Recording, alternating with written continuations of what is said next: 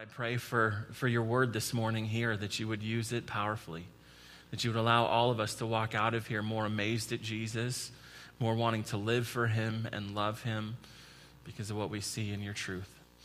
I pray that for us, and I pray that for Royal View Baptist Church just down the street from here. God, Pastor Mike is preaching already, and so would you give him strength and energy? Would you give him stamina and the ability to finish strong uh, the preaching? But also, God, would you work in the hearts of the people at Royal View? Would you, would you cause people to be born again through the preaching of the word? Would you cause your people there, your, the Christians, to grow and be changed as a result of Pastor Mike's preaching? God, bless that church. Use that church in a powerful way to make much of Jesus in our community. Pray these things in Jesus' name. Amen. Amen. So, um, i get this um, particularly fun thing where I'm um, as a former teacher, I get students contacting me on a regular basis to want to, to talk. It's kind of a, it's a really cool thing. Uh, when I was in California a couple weeks ago, I had uh, a student that I had 15 years ago contact me through Facebook, and we had lunch together. I had a stu- in just a few weeks, actually, I'm doing a wedding of a former student that I had at Gilbert Christian High School. And uh, periodically, over the past couple months, I've been meeting with a, a student from Gilbert Christian, former student. He's graduated now, and he, he brings questions, and then I do my best to try to answer them. And so um, this week, he, he, he asked me this question, and uh, I'm going to bring this question to you this morning. He said, is, is fear of hell a good reason to follow Christ? Have you ever thought of that? Can you follow Christ to gain eternal life, or is searching to gain something from Christ not true faith? So, the answer I gave him to that question is the reason that we're taking a break from Galatians this morning. Before we talk about that, though, I want to I wanna know something from you. How would you complete this sentence? Salvation is blank. Salvation is what? If you have message notes, you can write that even on your notes if you want. Salvation is what? How would you complete that sentence? What words are coming to mind now? Salvation is what? Amen. So now I want to ask you another question. Followers of Jesus are what? How would you complete that sentence? Followers of Jesus are what? Now, I'm sure as you're figuring out now, you know, that there, there are lots of ways to complete that sentence. But in the New Testament, the completion of that sentence, actually, the completion of both sentences, is exactly the same thing. Now, there's a phrase in the New Testament. It's used over 250 times. It's been called, quote, the key of the New Testament. It's been called the central truth of the whole doctrine of salvation. It's been called the central truth of all theology and all religion. One author said that if, if we don't think about this one truth, if this truth hasn't captured our hearts and we're constantly jamming it into our heads, he said, quote, our view of the Christian life would be gravely distorted because no truth is able to depart confidence and strength, comfort and joy in the Lord than this one. So to miss this phrase, to skim over it, is to miss the New Testament. So if you've read the Bible a bunch of times and you've never seen this phrase, then what you're going to discover this morning is that you've missed the New Testament. I was first introduced to this phrase about 20 years ago.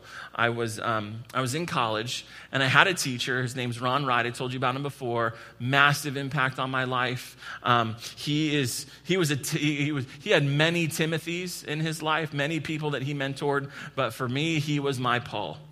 And he would say to us on numerous occasions, we're sitting in class, and he would say, Men and women, he would say, the key to personal revival, actually, he would say, the key to community revival, the next great awakening depends on this truth.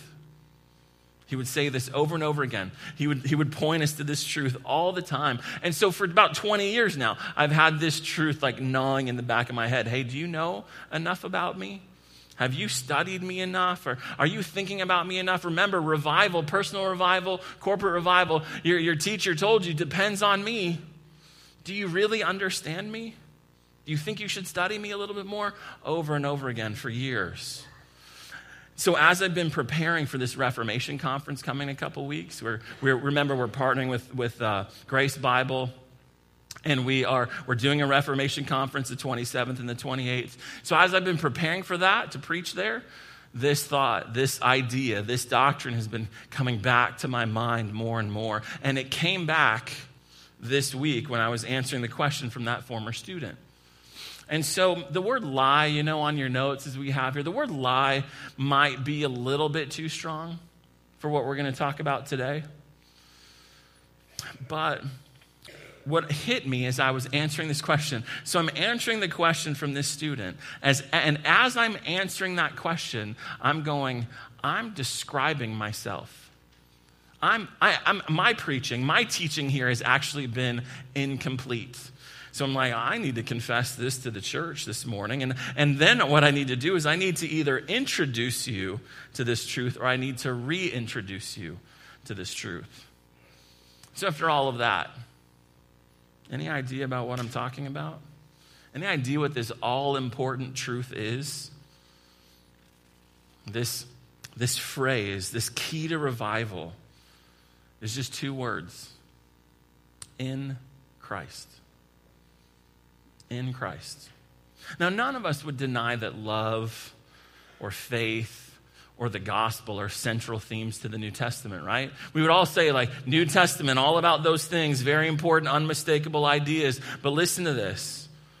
In the New Testament, the word love is used 227 times. In the New Testament, the word faith is used 230 times. In the New Testament, gospel, that word gospel is used 91 times, peace 86 times, joy 60 times. The word Christian is used three times. But this phrase, in Christ or in Him or in the Lord, is used over 250 times. In other words, when Christians thought about themselves, they didn't think about themselves as Christians. They didn't call themselves Christians. And so these other descriptors of, of followers of Jesus, like believer, that word's not even used in the New Testament. Disciple, saint, slave, whatever it is, however it is that we, we look to describe ourselves, all of those pale in comparison to the description of Christians in the New Testament, which is in Christ. This, this phrase is central to everything the Bible teaches about God and Jesus, their relationship to us, salvation, your identity, you, who you are, your purpose in life, why you are here, your future, where you are headed. All of that, all of that is connected to, to being in Christ. And yet, for all of us, myself included, I think we know incredibly little about this idea. You know, now that I've said this, I want you to see this. So open your Bibles to John 15. John 15.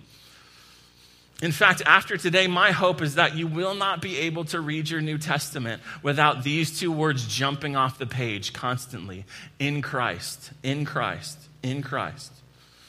So I want you to notice this in John 15. If you got a Bible from one of the ushers, that's page 999. John 15. Jesus uses a metaphor here to describe what it means to be in Him. And he, he, he uses this metaphor um, to say, this is what the Christian life is like. This is what the Christian life looks like. And what I want you to see, it's, it's not a, a hamster on a hamster wheel. He doesn't use the picture of a, of a slave doing their, their chores for their master. He uses the picture of a vine and branches. Look at John 15, starting in verse 1. Jesus says, I am the true vine, and my Father, the vine dresser. Every branch in me that does not bear fruit, he takes away, and every branch that does not bear fruit, he prunes, that it may bear more fruit. Already you are clean because of the word that I've spoken to you. Abide in me, and I in you. As the branch cannot bear fruit by itself unless it abides in the vine, neither can you unless you abide in me. I am the vine, you are the branches. Whoever abides in me and I in him, he it is that bears much fruit. For apart from me, you can do nothing. If anyone does not abide in me, he is thrown away like a branch and withers, and the branches are gathered, thrown into the fire, and burned. If you abide in me, and my words abide in you, ask whatever you wish, and it will be done for you. By this my Father is glorified that you bear much fruit and so prove to be my disciples. So he uses this picture to describe the life giving um, energy and, and life that he imparts to his people, just like the, the branches of a vine get their strength from the vine. Turn to John 17 just two books, two pages really to the right, John 17, and drop down to verse 20. I want you to see this again. John 20. I'm sorry, John 17, verse 20. John 17, 20 says, I do not ask for these only. So Jesus is praying, and he's saying, I'm not, I'm not just talking about the 12 or the 11. Judas has already left. I'm not just praying for them, but also for those who will believe in me through their word. So people like us who believe the apostles, who believe their testimony. He says, For them, he says, I pray that they may all be one That is, you, Father, are in me and I in you, that they may also be in us, so that the world may believe that you've sent me. The glory that you've given me, I have given to them, that they may be one, even as we are one. I in them and you in me, that they may become perfectly one, so that the world may know that you sent me and loved them, even as you loved me. I'm going to come back to that. Is this is beginning to sink in a little bit? Here's this in Christness. Now, now I want you to turn to uh, Colossians. Book of Colossians. It's about eight books to the right Galatians, Ephesians, Philippians, Colossians. Book of Colossians. It's page uh, 10, 1087 in the Bibles that the ushers gave out, page 1087. Colossians chapter 1, drop down to verse 24. Paul is describing his ministry. Colossians 1:24.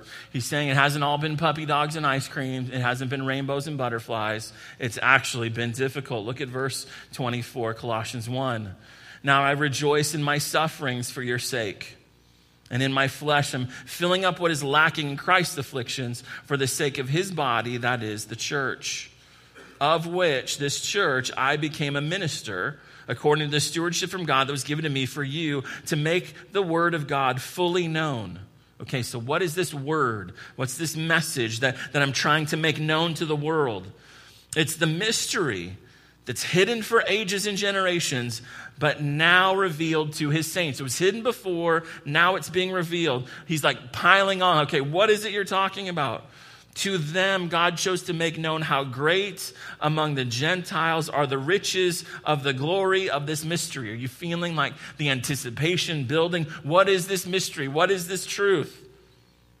Christ in you, the hope of glory. Christ in you. So, in Christ is a crucially significant idea. It's crucially significant at the end of Galatians 2, so we're going to dig into it more in the coming weeks. But um, it, it, it's extremely important.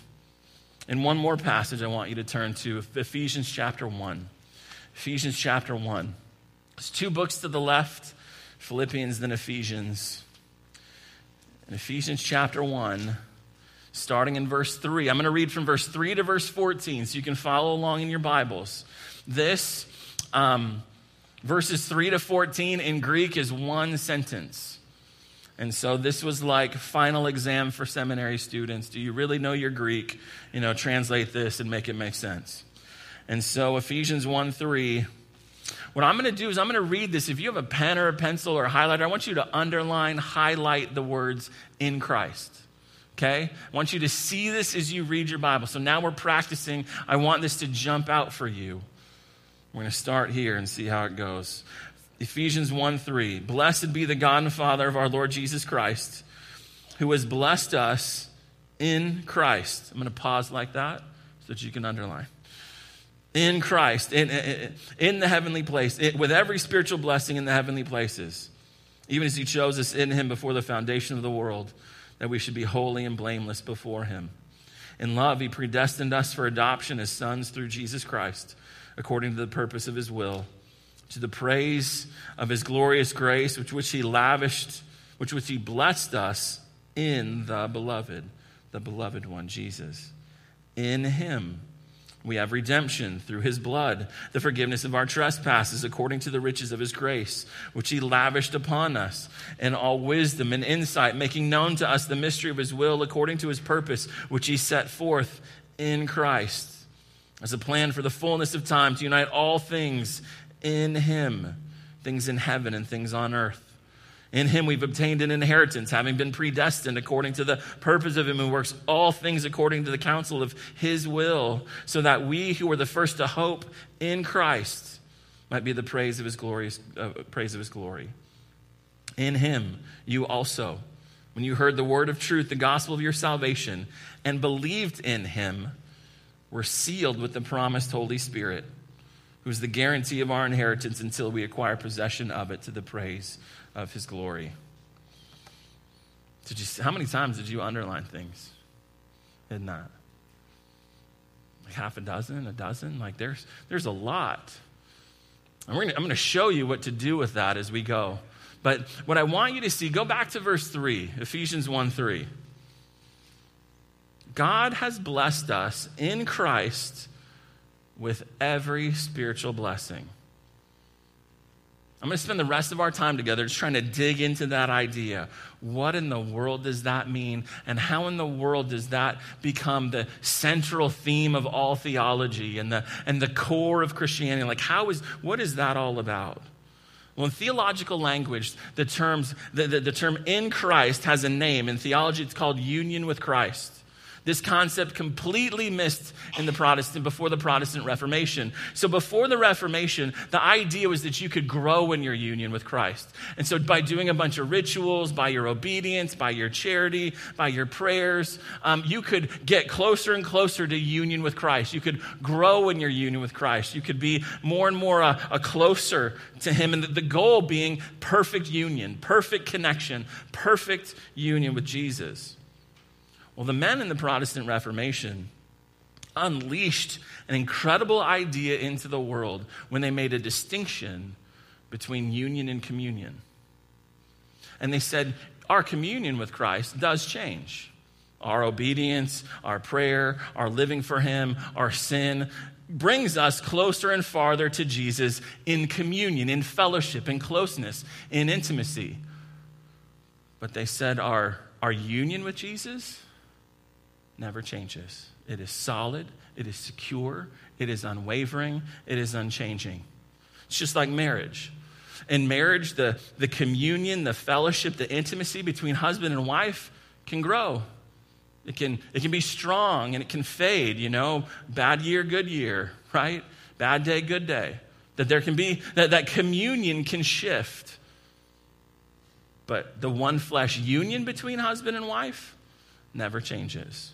So, unattached to Christ, there, there isn't even a flicker of spiritual life. There's, there's nothing. There, there, there's nothing there. But in Christ, Ephesians 1.13, how many blessings are there? Every spiritual blessing. I want you to think about that for a minute. Where is eternal life? Is it in you or is it in Christ? Where is redemption? Where is freedom, like we talked about last week? Is it in you or is it in Christ? Where is righteousness? Where is goodness? Where is sinlessness? Is it in you or is it in Christ? Where is reconciliation, forgiveness, adoption, salvation? Where are all of those blessings? In you, dependent on you, or in Christ? I'll take this container of water here for a minute. This pictures Christ, all right? Everything that he is, everything that he did to save you, his death, his resurrection, his perfect life, that is what this is a picture of. This is a picture of Christ. This is a picture of you and me, the Hulk. Right? Green with envy, anger, you know, anxiety, fear, sinlessness, rebellion. That's us. We are separated from Christ. We are enemies of God. We're at war with Him, dead in our sins, enslaved to our sin, at war with God, all of those things. Is Jesus any of those things? No, right? In Jesus is life eternal. In Jesus is redemption and freedom. Okay, so let's. Uh, so here he is. Here's, here's redemption and freedom in Jesus. Come on. Righteousness, right? Being right with God, acceptance from Him. That's in Jesus. Love and joy and peace and forgiveness and adoption, all of those things in Jesus. Every spiritual blessing, right? Right there. When a person believes, here's us. When a person believes, the Holy Spirit places them into Christ. Can you even see him anymore? Surrounded, engulfed, consumed by Christ. If Jesus has eternal life and you're in Jesus, guess what you have? If Jesus is perfect and sinless and righteous, if he's right with God, what are you? If Jesus is a friend of God, what are you? If Jesus is the Son of God, if he's in the family of God, what does that make you? Do you see every spiritual blessing, every blessing that belongs to Jesus belongs to those who are in Jesus. Everything he did to save us belongs to those who are in him. So now instead of asking how holy, how righteous do I have to be before God, how much prayer do I have to do, how much giving do I have to do, how, much, uh, how many good works do I have to do, that's the wrong question. The question is, how holy is Christ? How good is Christ? And then you know what you do? You smile. Because everything Jesus is, is yours in Him. In the midst of your good days and your bad days, Jesus is the same yesterday, today, and forever, and everything in Him is yours. So you should read the New Testament, every time you see those words in Christ, in Him, you should notice what it is that is in Him. What are those things? And then you should say, That's mine too. So let's do that for a second. Here's 2 Corinthians 5 17 to 21. Okay? Here's this passage. I, I, I did all capital letters in Christ so that I wouldn't miss them as I read them. But I want you to notice not just the in Christ, but I want you to notice what is in Christ, what is being described here. So it says, Therefore, to anyone who is in Christ, he is a new creation. The old has passed away, behold, the new has come. All this is from God, who through Christ reconciled us to himself and gave us the ministry of reconciliation. That is, in Christ, God was reconciling the world to himself not counting their trespasses against them, and entrusting to us the message of reconciliation. Therefore, we are ambassadors for Christ. God making his appeal through us, we implore you on behalf of Christ, be reconciled to God. For our sake, God made him who knew, to be sin who knew no sin, so that in him we might become the righteousness of God. So, what are the things that are in Christ? Here, I've underlined them for you new creation, born again, regeneration, new, new spiritual life in Christ. Reconciliation, no longer being at war with God, but being a friend of God in Christ. Not counting your trespasses against us. Forgiveness in Christ your purpose in life, entrusting us with the message of reconciliation. That Jesus' message, his ministry, and his mission is your message and ministry and mission because you are in Christ. And then finally, righteousness is in Christ. Everything you need to be right with God, sinless perfection in Christ. Do you see that? This is, this is my only point of application this morning. Read your New Testament if you're not doing that already. And when you do, underline in Christ, in Him, in the Lord, whatever. Underline that and then draw an arrow to the thing that is in Christ, you know, here, like new creation and so forth.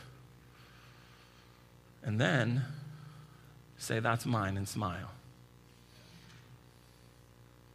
That is the gospel. Except for his deity, Jesus shares everything he has with those who are in him when he unites us to himself. What he has because he's God, sinless perfection, perfect happiness, unending acceptance with God. What he has because he's God, we have by grace. Like husband and wife, they say, I, when they say, I do, they exchange all that they have and all that they are as individuals, they exchange that to be united, one flesh, one life. In the same way, Jesus unites himself to us so that everything he is, we are, every, and we get all the blessings. Everything we are, he gets. He gets the punishment, we get the blessings. Every, how many blessings? Every spiritual blessing. But there's more than that. Because if you think about the concept of the body of Christ, this, this idea, we're the body of Christ, Jesus cements himself to us so much that we become his body. Think about that. We are, we are, we are cemented to him so closely. I mean, husband and wife are cemented to each other, but it's, it's, it's spiritual. It's, it's, it, but when it comes to us in Christ, there is this, there is this union that, come, that, that happens that is even more intimate and more close than the bond between husband and wife. So, Christian, why are you accepted with God? Why are you accepted by God? Answer because you are in Christ. Jesus shares his acceptance with God with you. So, question How accepted are you? Answer As accepted as Jesus is. Wait a minute, I'm a sinner, I'm sinful. Bottom line about you, you're in Christ. Why is the Christian forgiven and declared right with God? Because he is in Christ. Jesus shares his sinlessness with us. So, how right with God are you? As right as Jesus is. Christian, why are you a child of God? Answer because Jesus is the Son of God and he shares his sonship with you. So, how much of a child of God are you? Are you a redheaded stepchild? Oh, yeah, we've got that one over there. Pretend he's not there. You know, like, is that the way God treats us because of our sin? How much are you accepted by the Father? As much as Jesus is. You see, when it comes to this concept of being in Christ, you really have to think of every single thing, every blessing about being a Christian attached to him. Jesus shares his relationship with us so much, in fact, we read it in John 17 23, that the Father loves us, it says there, just as he loves Christ. Think about that. Because we're united to him. What he has because he's the eternal Son of God, we have because we are in him, and it is impossible for us to unhave those things. You are just as assured of love and peace and joy and satisfaction and happiness and heaven as Jesus is because union with Christ is where the Christian stays forever.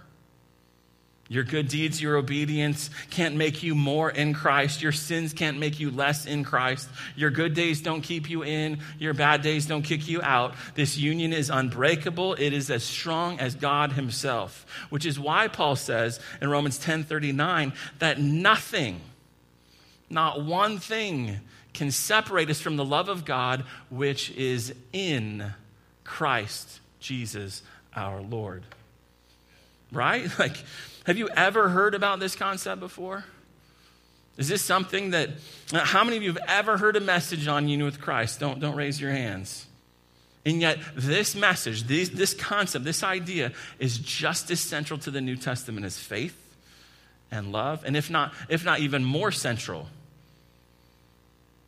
Let me ask you a different way. Have you ever felt like something is just missing in your Christian life? Like you're just, you're, you're getting, you're like hitting a wall, and you're like, what?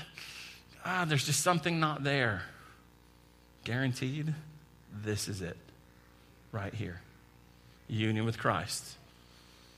So, why are we talking about this today? Um, remember Andreas' question, the student. He says, is, is fear of hell a good reason to follow Christ? Can you follow Christ to gain eternal life? Or is searching to gain something from Christ not true faith? So, my answer to him went something like this. First of all, um, I don't think you need to be born again um, to not want to go to hell right? If you're if you are convinced that hell is a real place you know maybe because jesus talked about it so much if you are convinced of that then all you have to do probably is be breathing and not want to go to hell right?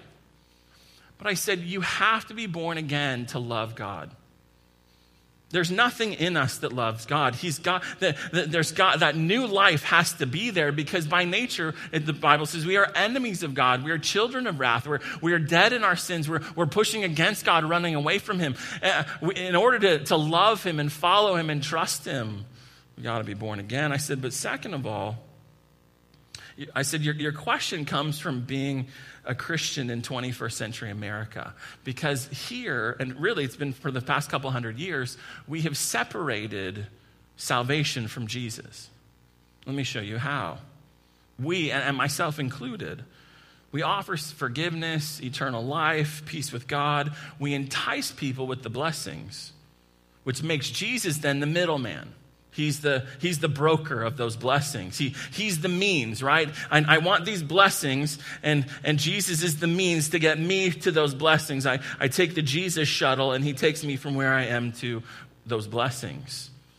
So it goes like this God will forgive you. God loves you.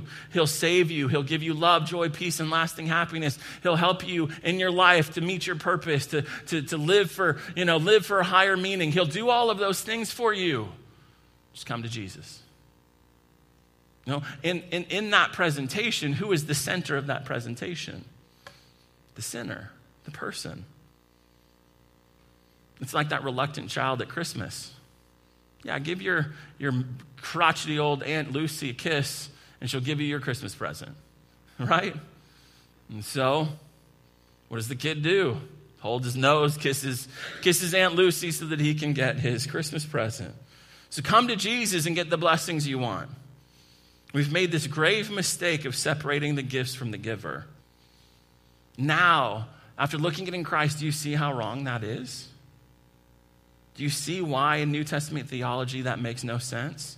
Because all the gifts, every spiritual blessings, do not merely come to us through Christ, they are in Christ.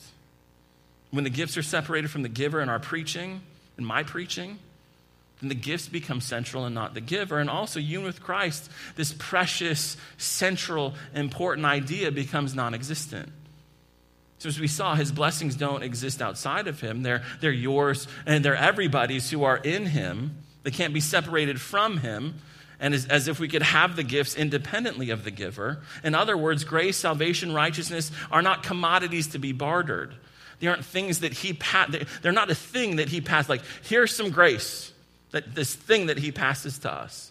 That salvation is not a, uh, a secret password or a secret handshake. It's not a punch ticket. It's not a get into heaven free card.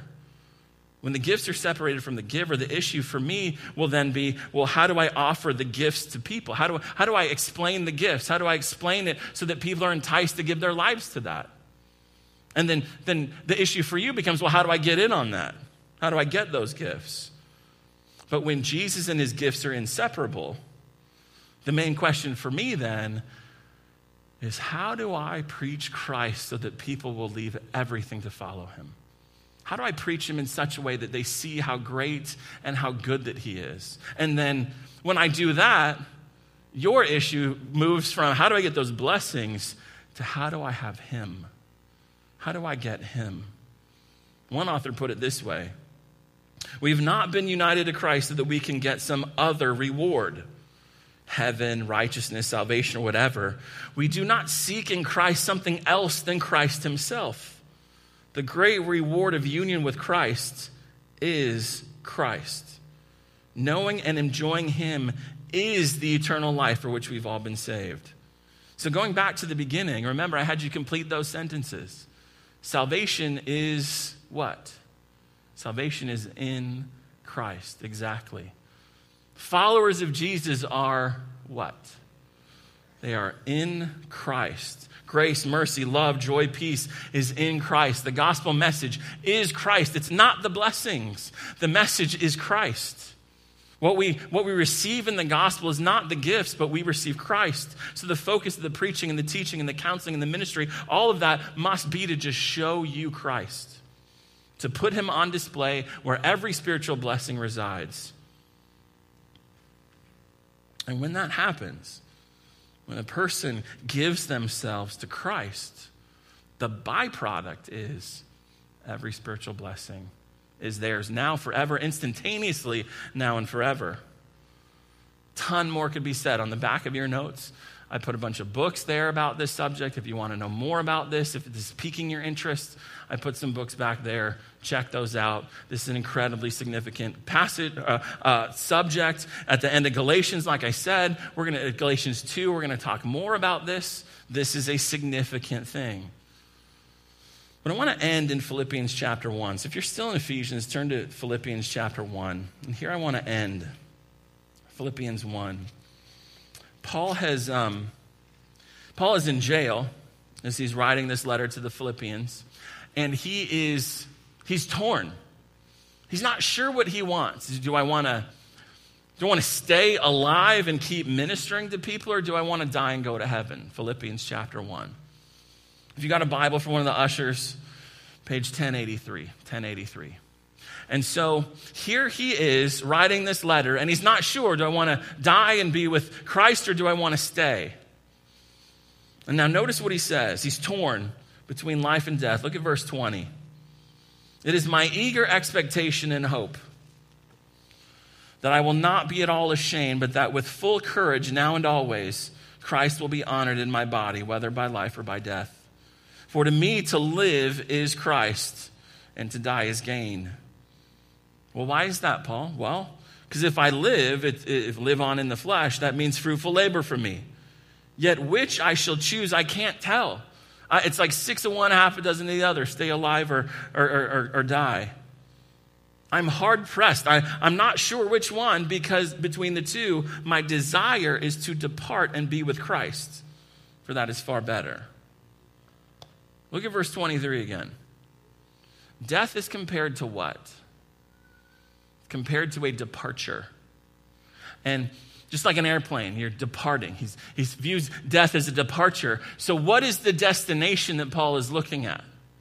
I'm, I want to depart and be in heaven. I want to depart and walk on golden streets. I want to depart and see the pearly gates. I want to depart and see St. Peter. I want to depart and what? I want to be with Christ. He, Christ was the destination. Christ was the goal. Jesus was the overall aim. Everything else was just getting him there. All of the rest was just spillover benefits. The ultimate was Jesus. In other words, salvation is having Christ. Heaven is Christ. That's why Paul said heaven is better. Better than what? Better than every single thing that Paul would leave behind in death family, friends, food, Disneyland, baseball, Star Wars, Hawaii, everything. Nothing compared to being with Christ. Paul longed for heaven because that's where Jesus was. Jesus had become that precious to him because he did not separate the gift from the givers, the gift from the giver. In fact, my hope is what I saw in this passage is that the gift was the giver. The gift is the giver. Heaven is better because heaven means having more of Jesus than we can ever possibly have here. Because on that day, being in Him will become being with Him and in his presence is fullness of joy. In his right hand are pleasures forevermore. But those are not the goal. The goal is Christ. Let's pray.